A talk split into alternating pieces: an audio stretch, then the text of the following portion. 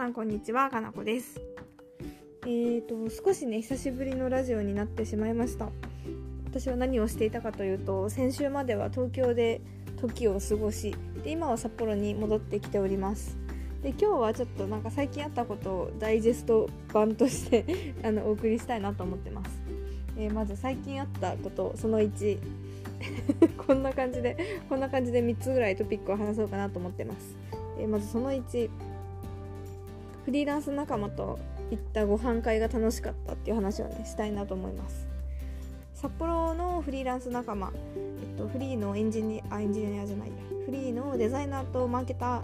3人でねこの間今一緒にやってるクライアントさんのプロジェクトが一段落したので、まあ、その打ち上げとまだこの先もそのプロジェクトは続くので、まあ、今後の今後も頑張ろうみたいな感じで、えっと、ご飯に行きました。一応会食という名の飲み会ですね。うん。みんな年も近くってそうすごくやっぱプロだしその分野において。でフリーランスだしすごくね話が合うんですよ、まあ、ほんといろんな話をして、まあ、くだらない話から 真面目な話まで。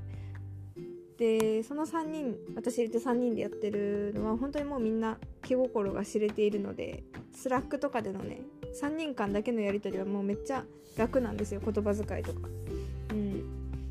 だその対クライアントに対しての成果はしっかり出してるし作り上げるものもやっぱり誇りを持ってやっているし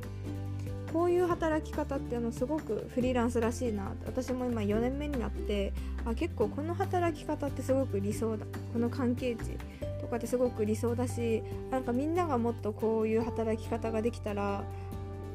すごく仕事楽しいって言えるような人が増えるんじゃないかなと思ってなんかそんなことを考えるいい機会いい機会になってました。でその2最近あったこと。あのこれは東京であったことなんですけど、うん、東京の渋谷のコワーキング兼ホテルみたいなところでねあのお仕事をしてたんですよ。でその時にフランス語のオンラインレッスンも受けていたのでその場で。でフランス語のオンラインレッスンのテキストも持っていて。でそれをやっていたらいきなり話しかけられたんですよ。英語で。フランス語勉強してるの？っていきなり話しかけられてパッて顔を上げたらあの海外の女性の方が立っていてであうんみたいな感じで あの会話が始まりその方がねそのフランス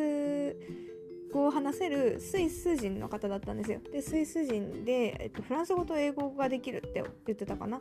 うん。で私のそのやってるフランス語のホームワークを手伝ってくれてしかもその私の発音とかも直してくれてでフランス語ってあの R の発音がねすごく難しいんですよ。こう喉をこうグーってあのうがいみたいにうならせる発音があって。いやそれができないんだよねみたいなことを言って。でも日本語だって難しいじゃんって向こうの方がね言ってて。確かにフランス語も難しいけど日本みたくひらがな漢字カタカナとかないし、うん、っていう意味ではフランス語って結構シンプルだよみたいなことを言っていてあまあ確かにそうかもと思って結構またねモチベーションを上げてくれてあの、うん、仲良くしてくれて本当に良かったなと思ってでその彼女と話してる時に「なんでパリなの?」って言われたんですよ。てかなんでそもそもこの日本出るの？みたいな話になった時に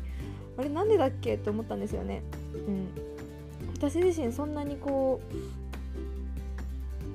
改まって聞かれる機会ってそんなになくって。というのも結構私本当昔から10代10代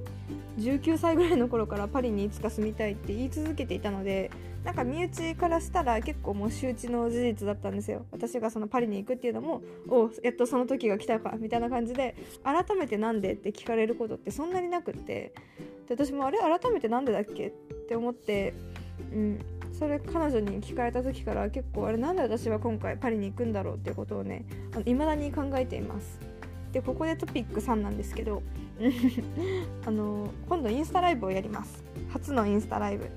でそこであの自分が今回パリに行くことについてお話ししてみようと思っていてそこであのなんでパリに行くのか何でこう日本を一回出てみるのかっていうことについてあの上手に言語化できたらなと思ってるんですけどあのぜひ初インスタライブなので皆さん見に来てください。という最後は告知でした。であのまだね日程を決めれていなくってというのも私札幌だとおばあちゃんちとあのねホテルの2拠点生活をしてるっていうのはもうずっと言ってるんですけど最近はちょっとその雪も溶けてきているのでわざわざこう街中今までこの 家に帰るのがめんどくさくって雪の中なのでその街のホテルに滞在することが多かったんですよ。けど最近はもう雪も溶けているのでおばあちゃん家に帰ってくることが結構増えて週の半分ぐらいはもうおばあちゃん家にいてでおばあちゃん家のあの何があれかっていうとデスクの裏がデスクの背景が和室なんですよね。そう。でだから和室なんで扉閉めても襖なんですよ。でなんかその襖背景にパリのパリについてみたいなインスタライブってちょっとなんか雰囲気がもったいないなっていう感じがあって。であのどこかね札幌でホテルを取ってやりたいなと思ってるんですけどあのなんとねゴールデンウィークシーズンで全然あのホテルが空いてないということになっていてどうしようかなと頭を悩ませています。でゴールデンウィーク明けすぐ京都大阪に行くんですよ。で京都でねエースホテルっていうもうずっと泊まりたかったホテルを抑えていましてでそこでインスタライブできたらすごくいいなとも思ってるんですけどちょっと日にちも空いちゃうし今ちょっと悩ましいところです。インスタライブやる日が決まったらまたラジオでも話すしインスタでもお知らせするのでぜひあのチェックしてください。えっと今日はとりあえずそんな感じで最近あった出来事3つお話しさせていただきました、えー、それでは本日も聴いてくださりありがとうございました。おやすみなさい。